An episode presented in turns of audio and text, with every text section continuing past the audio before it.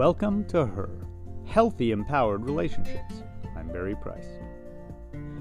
Other people's feelings and how to handle them have a lot to do with our relationship skill. It also depends on what we learned growing up. If we learned codependency, feeling like I'm responsible for your feelings, and also holding others responsible for ours, I'd be happy if only you would do what I want, or be who I need you to be. Or your unhappiness is because of me, so I'm responsible for making you happy. If we learn those kinds of codependency, then we can end up in some pretty draining or disappointing relationships.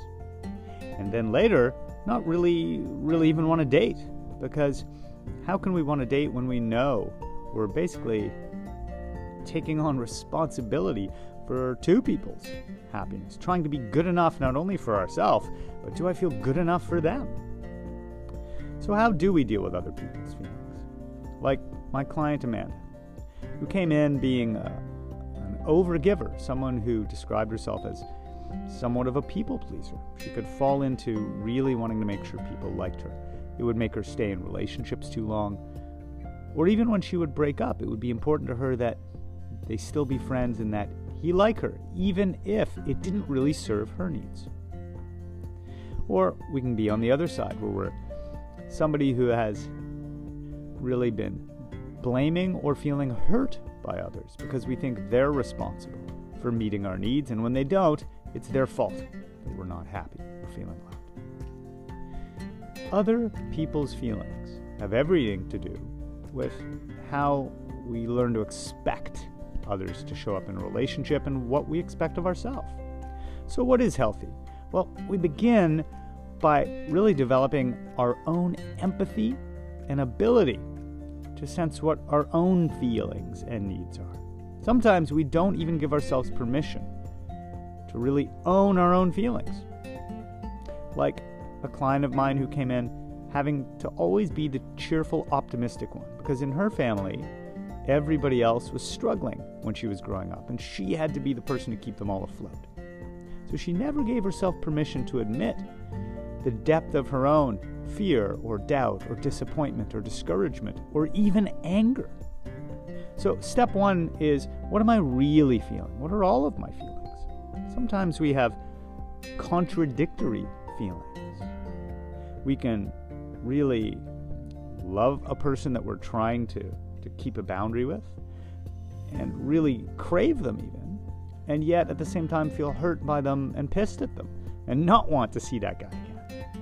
What are all of your feelings, and are you aware of all of your feelings, or do you mute some of them? Do you censor some of them? Once you are aware of them, do you actually validate them, or do you judge some of your own feelings? Do you feel like you should or shouldn't have feelings that you're having? Once we connect to our own feelings, they tell us what we really need. And as we begin to meet those needs for ourselves, we place less expectation on others to determine our happiness. Part of having an empowered relationship is being empowered. We can't be empowered when other people determine our fate. I'll be happy so long as you do what I need, or I'm angry unless you change. Start by knowing what your feelings are and what needs you have, and then meeting them. If you have trouble figuring out how to meet them, listen to some of these other episodes and go deeper into the type of work that we do in coaching. Because learning self-care, the art and skill of meeting your needs as indicated by your feelings, will then allow you to offer a better version of yourself from a full cup. Now, instead of codependency, instead of what you expect from others or you showing up over-giving to others, you'll be able to show up healthy so that you can sense what their feelings are. You won't overlook feelings they have, dismiss feelings they have. You won't feel like their feelings determine your worth. Suddenly, you'll be in a healthier stance to get into healthy, non-codependent relationships. And you might even look forward to dating if you're single, because you won't be at risk of losing yourself if you find a guy. So that's a little primer on other people's feelings and with so much of our work in healthy and empowered relationships. We start by empowering you to really understand the feelings you have within yourself. Much love.